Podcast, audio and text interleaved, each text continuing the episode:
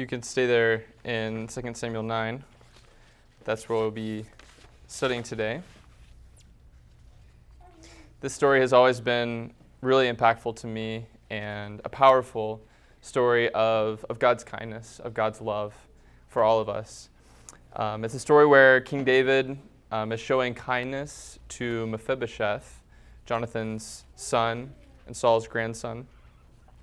And uh, as it's expressed here, this is truly, we see a window into not just human kindness, but the kindness of God, as it's expressed there in verse three.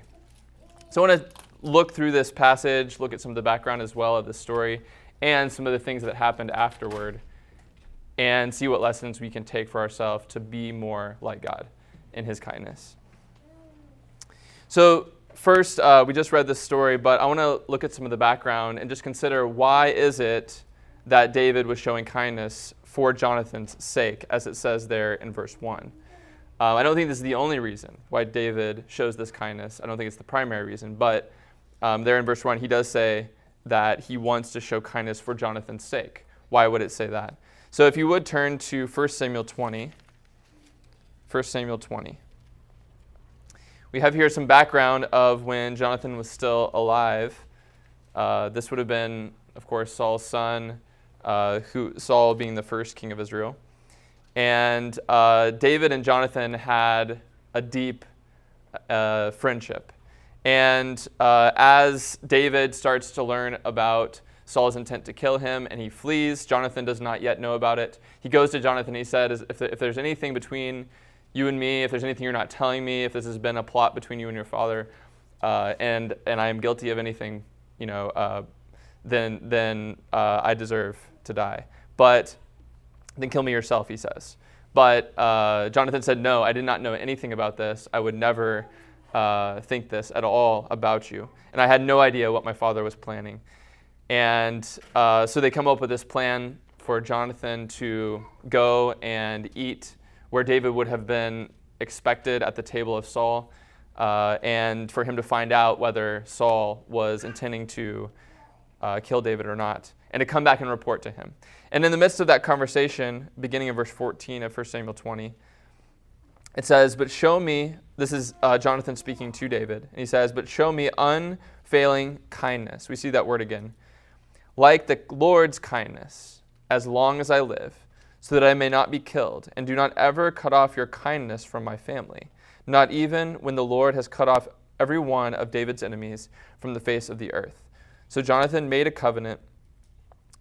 So Jonathan made a covenant with the house of David, saying, may the Lord call David's enemies to account. And Jonathan had David reaffirm his oath out of love for him, because he loved him as he loved himself. So you see that uh, uh, Jonathan uh, makes this covenant with David, uh, compelling him to show the Lord's kindness to him as long as he lives. And he did this because he loved David as he loved himself. So uh, a little bit later on uh, in Second Samuel four, in Second Samuel four, we read about uh, one of Jonathan's sons. We, uh, in, at the end of First Samuel is when uh, Saul and Jonathan die at the hands of the Philistines. But we find out a little tidbit here about what happened at that moment when uh, with Mephibosheth, one of Jonathan's sons. In verse four, Second Samuel four four, it says, Jonathan, son of Saul, had a son who was lame in both feet and was five years old when the news about Saul and Jonathan came from Jezreel. His nurse picked him up and fled, but as she hurried to leave, he fell and became disabled. His name was Mephibosheth. Uh, so uh, we learn about uh, this disability that Mephibosheth had, where he was paralyzed in his legs or feet and wasn't able to walk. Um, and how that happened, it was an accident that happened as they were running away um, uh, when they heard that Saul and Jonathan had died. So now let's turn back to Second Samuel nine and take a look at this story. And I want us to draw out parallels as we look through this uh, between how David treated uh, Mephibosheth, the kindness of God that he showed him, it says here, and the kindness that God actually does show to each one of us, and uh, kind of note some similarities. So first, let's just talk through what how David treats Mephibosheth. First of all, in verse five, it says, "So King David had him brought, uh, had him brought, that is Mephibosheth, brought from Lodabar, from the house of Makir, son of Amiel." So David had inquired, he found out about Mephibosheth, and then he went and sought him out to bring him to him. Uh, David seeks out Mephibosheth in the first place. Mephibosheth, Mephibosheth doesn't come to David, but David seeks him out and brings him. Uh, the response of Mephibosheth is first to honor him, there in verse nine, and then in verse uh, there in verse six, I'm sorry, and then in verse nine, uh, verse eight, that is, to bow down and to sh- show humility before uh, David, realizing that he was not worthy, he said, to receive this kindness. But notice uh, the kinds of things that David did for Mephibosheth. Um, he was restored. He restored to him all the land that had belonged to his grandfather Saul in verse seven, and then there in verse seven it also says, "You will always eat at my table." Four times it mentions that that idea that he would always eat at his table in verse seven, in verse um, ten, "Will always eat at my table." In verse eleven, uh, that he, so Mephibosheth ate at David's table like one of the king's sons. And then in verse thirteen, he always ate at the king's table. So four times, and this is a really emphasized idea that Mephibosheth came and ate, always ate at David's table.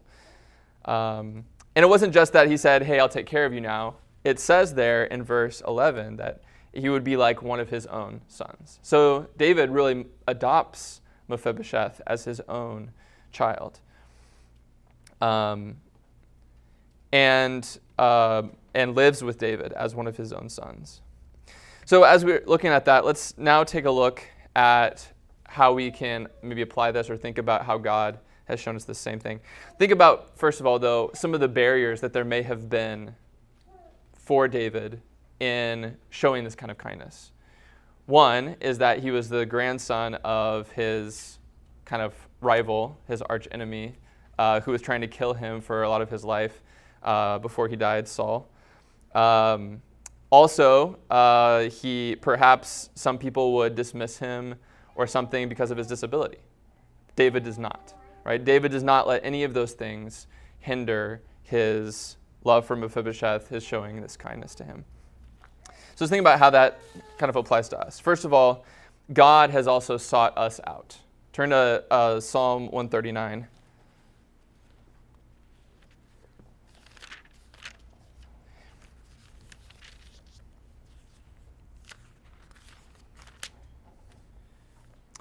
Uh, Psalm one thirty-nine, verse one, David says, "You have searched me, Lord, and you know me. You know when I sit and when I rise.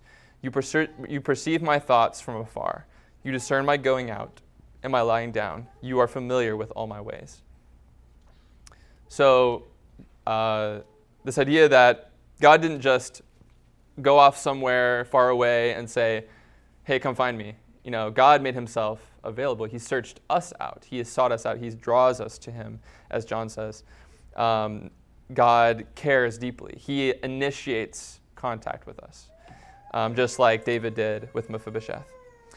And uh, our response, therefore, should be similar to Mephibosheth's. Uh, he pays him honor. He bows down and says, "I'm not worthy." I'm. Uh, he even uses the term "dead dog," right? Like, "I'm not worthy at all, uh, even to be Uh, your most humble servant." And that's that should be our response as well. This idea that, "God, I um, don't deserve this kindness that you show me. I'm unworthy to receive it." And worship, worshiping God. Um, if you think of a couple passages that go along with that idea, Ezra nine and verse thirteen, when Ezra is praying uh, a prayer essentially on behalf of the people and for their sin, he has this phrase, he says, "You have requited us less than our iniquities deserve." Um, knowing full well uh, where we have been, what side of the tracks we came from, our past, our, our sins, um, we come to God humbly, realizing we do not deserve to be in God's presence at all. In Psalm one oh three, verse ten, there's a similar phrase there. You can go ahead and turn there, Psalm one oh three, one of my favorite psalms.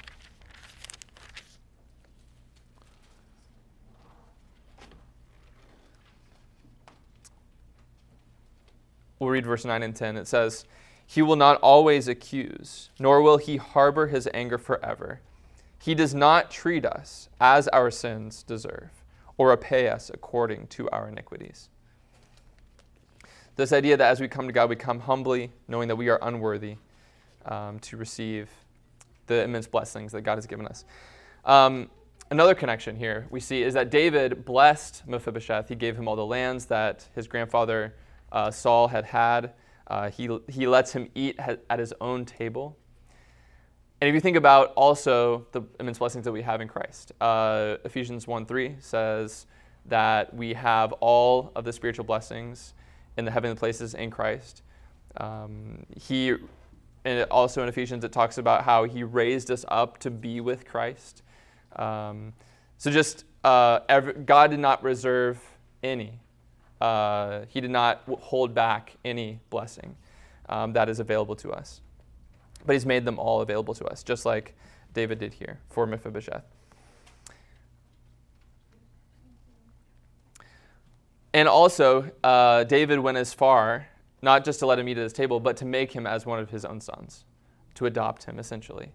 Um, like, I'm not going to just be your guardian, I'm going to be your father now. And that's what God has done for us. We're not just held at arm's length saying, I'll give you blessings, but, um, you know, we can't be that close. God actually takes us into his family, makes us one of his own, um, his own children. Uh, turn to Hosea eleven. Hosea eleven.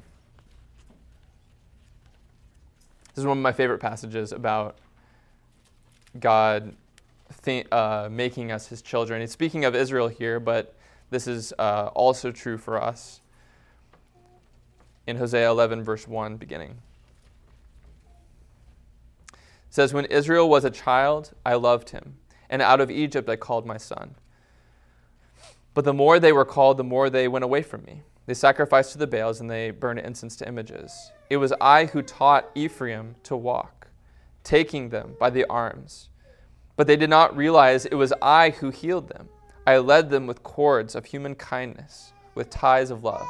To them I was like the one who lifts a little child to the cheek, and I bent down to feed them." I love that picture of, of God as a loving, tender father, teaching us how to walk, holding us by our arms, feeding us like you, and and the idea that we are so dependent upon God. Uh, we cannot do these things on our own. Imagine an abandoned child at, you know, two years old or, or one and a half years old. That child would not survive, right? Um, but God has taken us in. He's made us his own children. He's taking, uh, taught us how to walk with him, how to um, feed on his on his word, on his things, and uh, to become like him.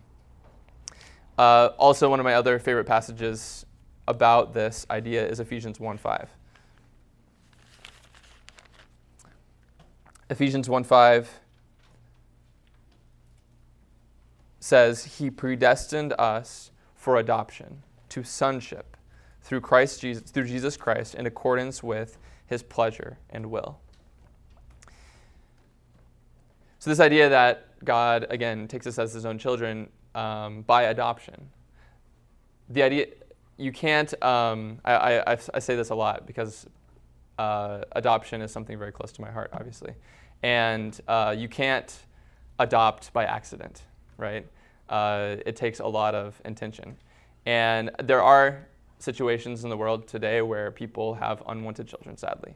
Uh, they don't mean to get pregnant, and they don't really want the child. And all kinds of horrible things happen in those scenarios. But you can't accidentally adopt, right? So the fact that God chose us, he predestined, meaning he decided this beforehand. From before the foundation of the world, he decided this, that we would be his children, that we would be adopted as his children. He planned it. He purposed it. He made it all possible through Jesus. Like, that shows uh, great love. You you cannot be accidentally adopted, and you know if you are adopted, you are loved. You are loved. And uh, so I think that's a huge emphasis here in Second Samuel nine, um, because it's mentioned four times, that he would eat at his table, you would become one of his own children. So uh, I want us to think about one more thing. I mentioned the barriers that I thought maybe would have been there for David in showing this kindness. Maybe uh, Mephibosheth's past or his heritage, uh, who his grandpa- grandfather was. Maybe uh, his disability. Um, but I just want to make abundantly clear that our past, whatever it might be, whatever, whoever our father or grandfather was, makes no difference to God. God's kindness is not changed at all, whoever, whatever our past is or whatever our uh, heritage is. Nor are our disabilities uh, a hindrance to God's kindness toward us. Um, it doesn't matter, you know, whether it's labeled or unlabeled, uh, what what disabilities we might have. We are uh, you are not Uh, a weak human. You are strong. You are um, complete and beautiful in God's eyes. So um, I want us to think about not just the kindness then that God has shown us through this, but also the kindness that we can show. We can show the kindness of God. That's what David said he was doing, is showing the kindness of God to others. And so I want us to think about how we can show this kindness uh, to one another. Um, and of course, in a sense, it's on a much smaller scale, right? Um, because uh, the actual kindness of God is so abundant and so and, and applies to just all to all people. But the kind showing, being able to show this kindness then to one another, I think, is super significant. If you think of maybe, for example, First Corinthians twelve, uh, you have there uh, those who were perceived as uh, the more The, the members that were kind of in the spotlight, the ones who had more honor in some ways. And then you had the ones who were maybe less in the spotlight, uh, the less presentable members, uh, you might say. Um, and the, the instruction given there is that greater honor, uh, they're deserving of it, greater honor be given to uh, the, the, uh, the members that are not in the spotlight. Or you might think of Philippians two. We can go ahead and turn there. Philippians two.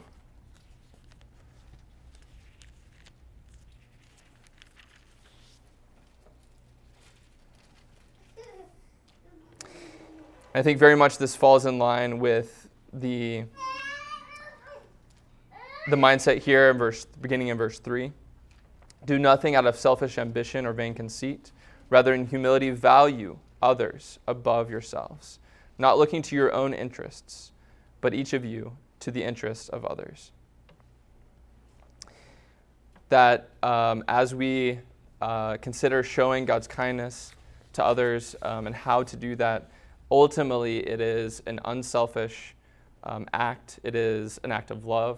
It's uh, denying ourselves, um, cons- not considering our own interests, but the, the the great value that God has placed on each person and how we can um, demonstrate that in how we treat everyone. God is the originator of this kind of kindness. It's not ultimately a human thing. It's something that God, because we are made in his image, Uh, has has given us the ability to do, and by learning from his example as well, um, given us the ability to carry out this kind of kindness. Uh, so really, as we grow in this, as we grow in this kindness of God and the ability to demonstrate it to each other, we're becoming more like him in his nature, um, and that's really the the crux of all of this. So I want to show that we've seen a positive example of God's kindness in David, uh, shown to Mephibosheth. But I want to this the the very last thing I want to look at is a contrast to that, and what ha- what does it look like when that kindness is not shown toward the same individual, Mephibosheth. So turn to uh, Second Samuel sixteen. What I think is cool about this story um, is. You see, because uh, just in Second Samuel nine, you don't really see how Mephibosheth then lives out his faithfulness to David. Um, you just see that he's blessed, right? Uh, he doesn't feel like he deserves it, but he he's blessed. What happens then? Well, uh, and later on in Second Samuel, you see how Mephibosheth has a chance to show his loyalty, his uh, commitment to to David. Uh, so in uh, Second Samuel sixteen, beginning, we have the situation here is that David has been basically kicked out of his kingdom. Um, his son, Absalom, has taken over his kingdom. He's persuaded the hearts of people uh, to come after him, to serve him as a new ruler. And David uh, realizes what's happened and has to flee. And uh, in verse one there of Second Samuel sixteen, it says, "When David had gone a short distance beyond the summit, there was Ziba, the steward of Mephibosheth, waiting to meet him. He had a string of donkeys saddled and loaded with two hundred loaves of bread, one hundred cakes of raisins, and one hundred cakes of figs, and a skin of wine. The king asked Ziba, 'Why have you brought these?' Ziba answered, 'The donkeys are for the king's household to ride on, and the fr- the bread and fruit are for the men to eat, and the wine is to refresh those who become exhausted in the wilderness.' And the king said to him, 'Where is your master's grandson?' Ziba, uh, speaking of Mephibosheth, by the way, Ziba said to him, 'He is staying in Jerusalem because he thinks, today the Israelites will restore to me my grandfather's kingdom.' Then the king uh, uh, said to Ziba, 'All that belongs to Mephibosheth is now yours. I, hum- I humbly bow.' Ziba said, 'May I find favor in your eyes, my lord the king.'" So this does. So Ziba, by the way, it was like the uh, one in charge of Mephibosheth, and uh, Ziba was the one then that also had com- kind of command of Mephibosheth's uh, land, the land that had been given to him. Uh, but uh, Meph- Ziba is uh, coming out uh, to follow David, and David says, "Well, where's uh, Mephibosheth? Isn't you know uh, why isn't he here?" And Ziba says about Mephibosheth that he uh, thinks that, well, maybe now I'll be able to get back control for my father's kingdom, for Saul's kingdom, implying that that Mephibosheth is not really loyal to you. And when he found the opportunity, he would take it to then get control of the kingdom again. Um, but uh, we'll find out that that was not the case. For that, that Mephibosheth did not say that, and that Ziba is uh, taking advantage of him uh, to, uh, to to to to do this. And so you really see uh, the kindness of God not being shown here whatsoever toward Mephibosheth. Yet look uh, onward to uh, chapter nineteen, and we'll see things are clarified when David comes back to Jerusalem after the whole issue is over. In verse twenty-four, that's Second Samuel nineteen twenty-four, "Mephibosheth, Saul's grandson, also went down to meet the king, and he had not taken care of his feet or trimmed his mustache or washed his clothes from the day the king left until the day he returned safely. When he came uh, from Jerusalem to meet the king, the king asked him, 'Why didn't you go with me, Mephibosheth?' He said, 'My lord the king, since I, w- your servant, was, am lame, I said, I will have my donkey saddled and, and will ride on it so I can go with the king. But Ziba, my servant, betrayed me. He has slandered your servant to my lord the king. My lord the king is like an angel of God, so do whatever you wish.